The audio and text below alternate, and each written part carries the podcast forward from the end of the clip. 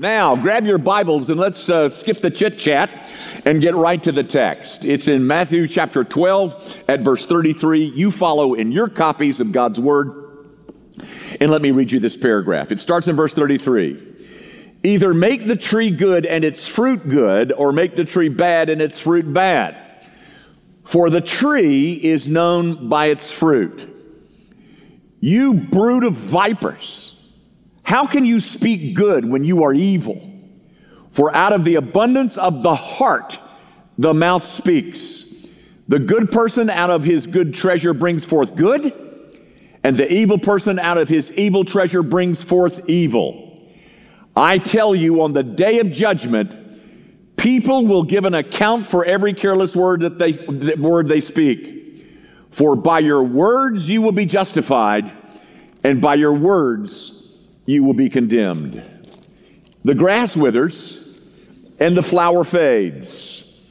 But the word of our God, this word, this endures forever. Guys, this is my fourth sermon on Matthew chapter 12. And the previous three sermons all had one thing in common. And the thing that they had in common was what, what I called the reveal. They were all revealing things that were true about who Jesus Christ is. They were uh, claims on the part of Jesus Christ as to who he was in front of a, a hostile audience of uh, Jewish skeptics. You recall perhaps on verses 1 through 8, uh, we, he claimed to be the greater prophet, the greater, greater priest, and the greater king. The three offices of the Messiah. He was claiming to be the Messiah. In the next paragraph, from 9 to 21, I think, that's when he healed the man with the withered hand. That's when he claimed to be the interpreter of the law, that he was above the law because he was the giver of the law. And then last week we saw in that, that um, particularly that first paragraph, where they began with a quote from Isaiah chapter 42. You remember?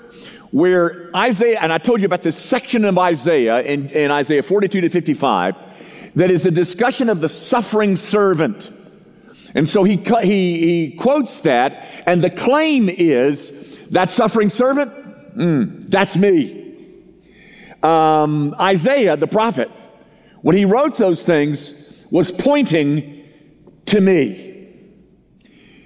Now, this morning, in this new paragraph, on our fourth sermon, there is another reveal. But it's not about Christ. It's about us. Gang, the, the principle, the operating principle of this paragraph is found in verse 33. Here's the principle for the tree is known by its fruit. Folks, uh, that is a principle with which we are familiar. When I first read this paragraph weeks ago, uh, on my mind immediately raced to Matthew chapter 7, um, the Sermon on the Mount, his first public uh, sermon, where Jesus says, By their fruit ye shall know them. This is a biblical staple. This is woven into the scriptures throughout both the Old and New Testament. I mean, but the, it's not only confined to the New Testament, you find it in the Old Testament as well. Let me just show you one place where in the Old Testament it's found. If you can find Isaiah 5 real quick, let me show you that this principle is there as well. Isaiah chapter 5 is not a piece of poetry, it's a song. Um, it opens like this Isaiah 5 1. Let me sing for my beloved, my beloved song concerning his vineyard. And then it says he had a vineyard on a fertile hill and he cleared it of stones and planted it with choice vines and put a watchtower and hewed out the vine bed, etc., etc. Then if you look down at verse 7, it tells you who that vineyard is. Verse 7 For the vineyard of the Lord of hosts is the house of Israel. that vineyard is just a metaphor. It's a metaphor for Israel. Now, notice one thing in the bottom of verse 2 and he looked for it to yield grapes. But it yielded wild grapes. There it is again, ladies and gentlemen. There's that same principle that, that the, the, the tree will be known by the kind of fruit it produces. It's woven into the warp and woof of the scriptures, both Old and New Testament. We even use it in common parlance. We say, well, you know, the, the, the, the proof's in the pudding. You know, you gotta, you gotta walk the walk before you can talk the talk. That's, those are all just derivatives of that one central principle that is found in Matthew chapter 12 for the tree is known by its fruits. Now, gang, this paragraph under our investigation this morning um, has a more limited application.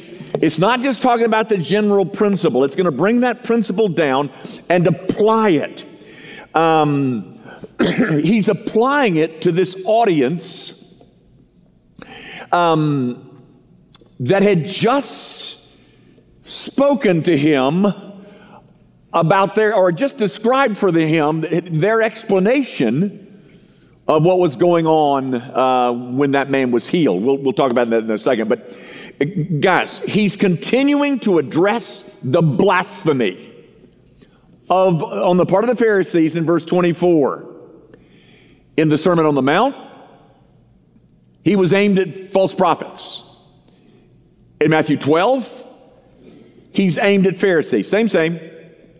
Same kind of group of men, but here's the point I'm trying to make, guys. This verse that I read, verses 33 through 37, is a continuation of that which we saw last week.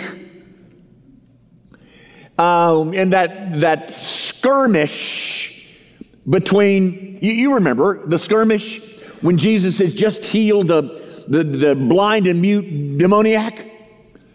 And the people began to rave out loud, Oh, this must be the son of David. I mean, this must be the Messiah. And the Pharisee said, That's not the Messiah. He only casts out those demons through Beelzebub. Well, folks, Jesus is still talking to them about that.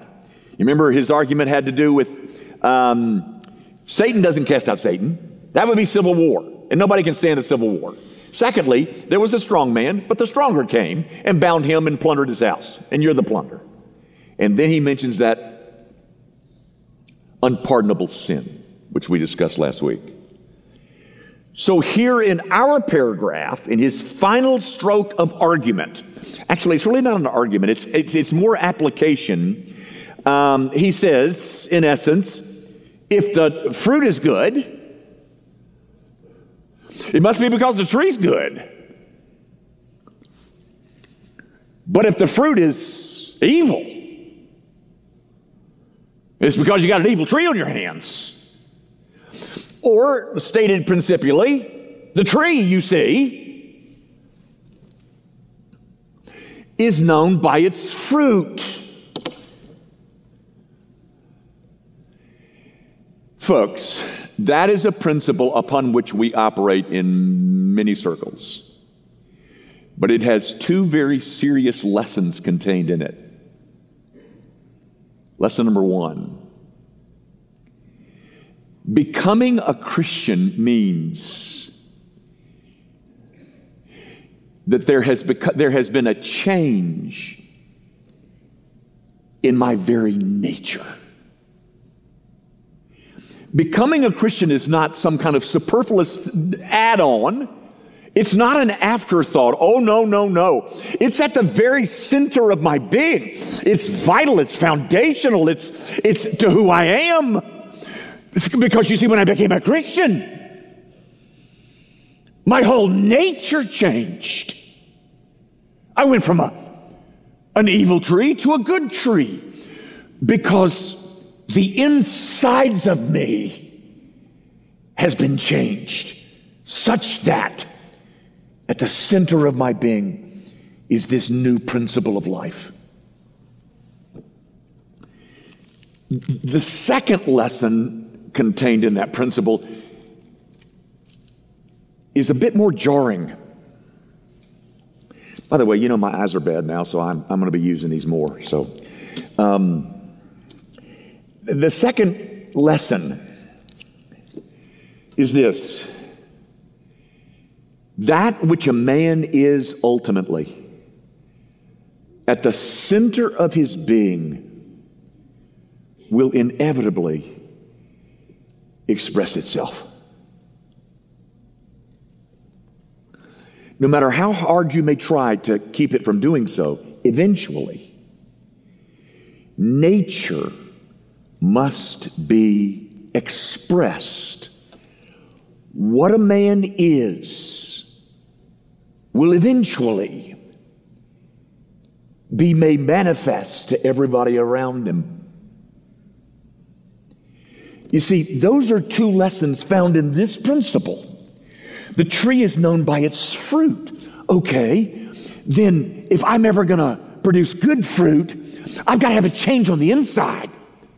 And not only that, it's obvious from that principle that eventually what kind of tree I am will be seen. It will be made manifest somehow.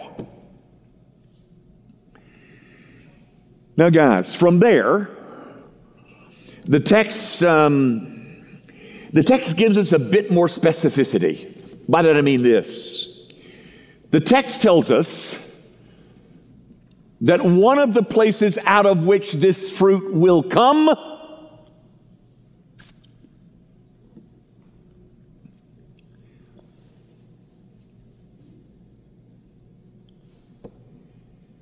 will be my mouth. One of the one of the brands of fruit that will reveal who I am will have to do with what comes out of my mouth. Now, gang, at this point, I could take off in the direction of James chapter 3. You remember James chapter 3, it's about the tongue, the little agent that sets a mighty flame, et cetera, et cetera. And, and, and if this text were about the sins of the tongue, that's what I would do. If I wanted to speak about the sins of the tongue, which would slay me far more than you, I would go to James chapter 3 to do it. But to be faithful to this text, it's not so much about the sins of the tongue. The sins of the tongue are simply a manifestation of the principle. The principle being the tree is known by its fruits. This is a passage, ladies and gentlemen, that is aimed at Pharisees. He calls them, he takes off the gloves, and he says, You brood of vipers. By the way, that's language borrowed from John the Baptist. John the Baptist used that same kind of language to describe these guys. And what is it, ladies and gentlemen, that prompted Jesus to this excoriating assessment of those Pharisees? What was it? What did they do? Did they murder somebody right there in front of him? Did they rob a bank? No. What prompted that?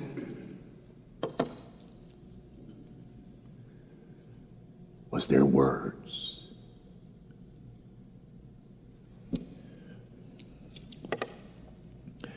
Folks, that should not come as a surprise. Um, words are the, the vehicles of thought. We express thought by the usage of words. We convey ideas, values, and we use words to do it. And the mouth becomes the natural vent of the heart. Folks, the, the closest bodily organ to the, to the heart is not the lungs, it's the mouth. So, their words, the Pharisees, become the reliable index to their character. Their words become the reliable index of their character. And then you will notice in the paragraph that he goes on to mention the day of judgment. And he says, on that day of judgment, it'll be your words It, it'll be by your words that you will be justified. Now, guys, I got to pause there because the word justified is a rich, it's the Greek word dikaiō. It's a rich New Testament word, but it's used in two different ways in the New Testament. It is used by Paul in a Pauline sense, Romans 4, uh, justification being declared by God righteous based on the merits of Christ. It's used that way. But it's also used by James, the half brother of Jesus, in James chapter 2 and he uses it the way it's being used here. That is, you'll be justified by your works. That is, you will be shown to be either righteous or unrighteous based on your words.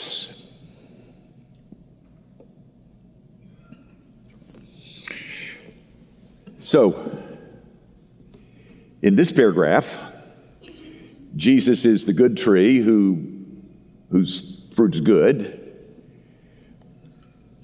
And the Pharisees, they're the evil tree. And their fruit is bad. And again, what kind of fruit was that? I mean, what, what does Jesus have in mind when he's talking about their evil fruit?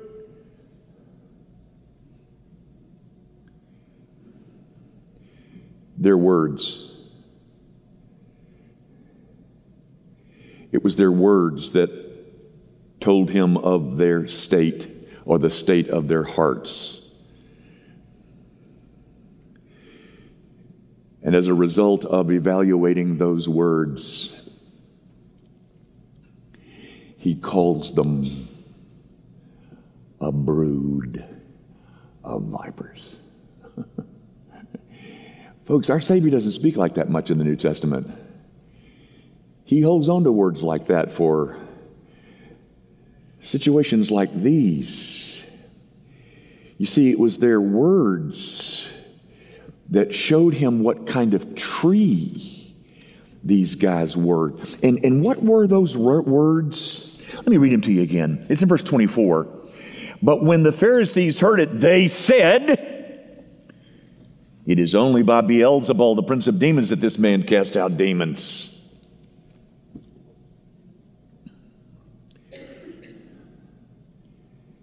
And where do those words come from? The heart.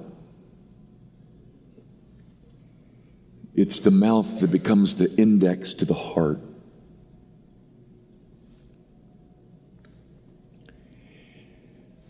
Now, guys, um, this paragraph that we're looking at um, was aimed at the Pharisees. Yes. Its application, however, um, reaches all the way into the 21st century, all the way over to the pews and the pulpit of Grace Evangelical Church.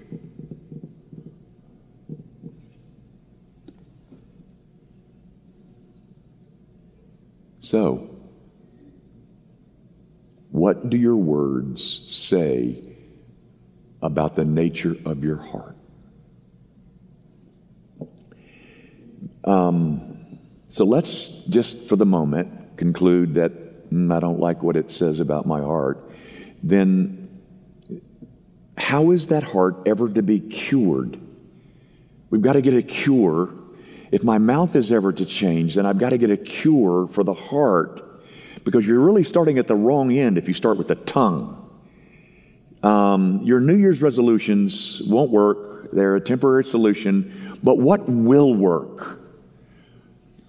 Well, let me answer my question by showing you a little story that's found in 2 Kings chapter 2. It's a story out of the life of Elisha. Um, you remember Elisha? He was the successor to Elijah.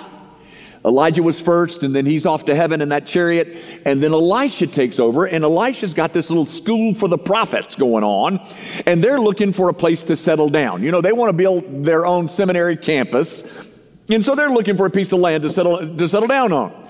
And they come to Jericho, and they like Jericho. And here's what here's the little story, quaint little thing. Starts in verse 19. 2 Kings 2 19. Now the men of the city said to Elijah, Behold, the situation of this city is pleasant as my Lord sees, but the water is bad. and the land is unfruitful. He said, Bring me a new bowl and put salt in it. So they brought it to him. Then he went to the spring of water and threw salt in it and said, Thus says the Lord, I have healed this water from now on, neither death nor miscarriage shall come from it. So the water has been healed to this day, according to the word that Elisha spoke. Now, gang, get yourself a, a commentary and go look up that little story. And there's all kinds of discussion about what does the salt signify? You know, Christians are called salt and light, might be Christians, wouldn't fit the, the, the little story. Um, and then there's the salt of the covenant, you know, that's mentioned. A lot of guys said something like that. But I really can't help you over that. But here's something that I can be sure of.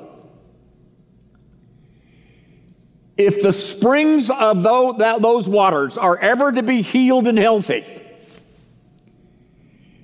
then something from the outside is going to have to be poured into them.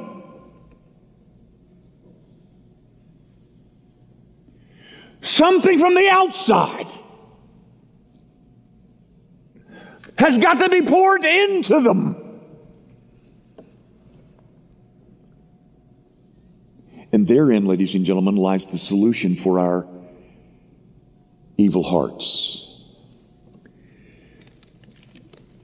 something from the outside is going to have to be poured into the inside.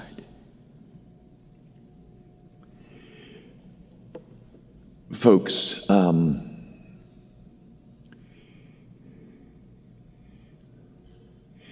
if your heart is the problem,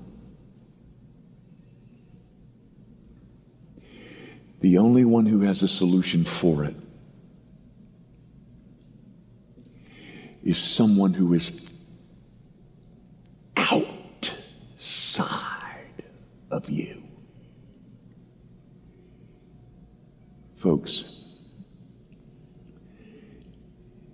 it is the salt of grace, sovereign grace, that must be poured into bitter springs the need, ladies and gentlemen, is for a new heart, which God from the outside grants in regeneration.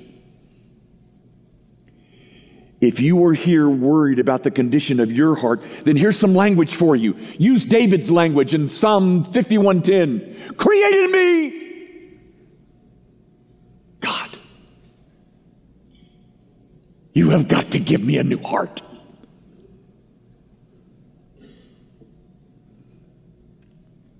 Folks, one cannot imitate Christ until we have the life of Christ in our hearts.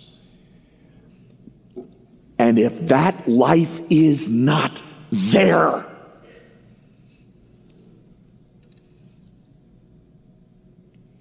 then the proof that it is not there will inevitably be seen spilling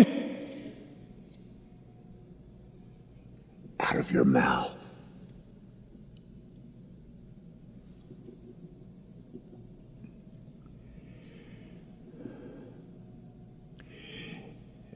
And this example from the Pharisees in Matthew 12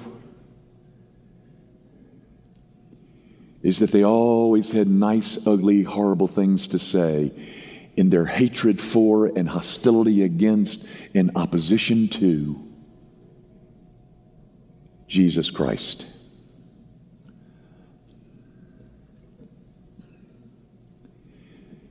Is that you? One who um, has this opposition against Christ. Um, to you, um, did you read in this text about the day of judgment in verse 36? Oh, yeah, I saw that, Dr. Young. But, uh, you know, I, I, I don't believe any of that. I think that's just all a bunch of foolishness. And, my dear friend, if there is something ever like the day of judgment to occur, It is those very words. Well, that's a bunch of foolish. It is those very words that will condemn you.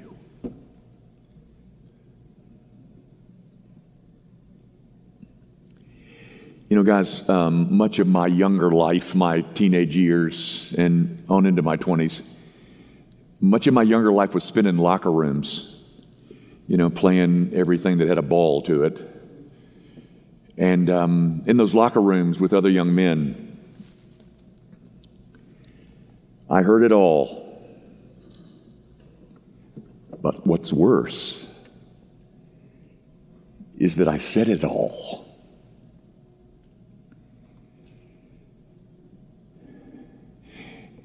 And then, by God's kindness, I began to see that those words were simply a window that allowed me and others to see what my heart really was like.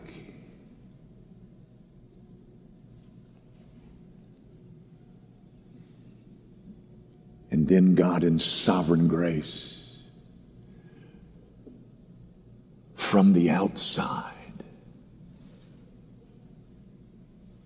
poured something healing into the inside. And one of the first evidences that he had done that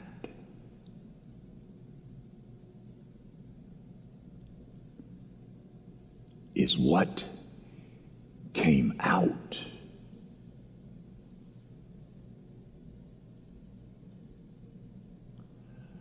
Of here.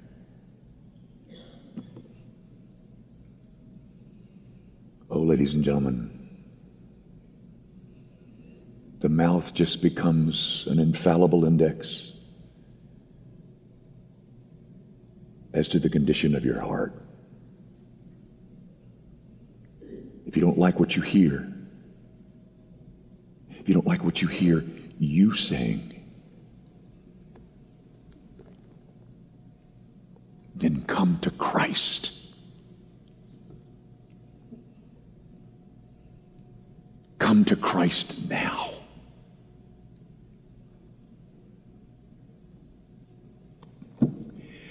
Our Father, would you use this text to remind us all that the real nature of who we are, our very identity, will be seen in our words.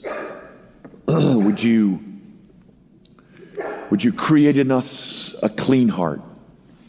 And those who have that new heart granted in regeneration, would you help us to clean up further? And would you pour more fresh supplies of grace into springs that are not absolutely clean? Give us, O oh God, a heart that will enable us to imitate Christ and Him crucified. And we pray, of course, in His name. Amen.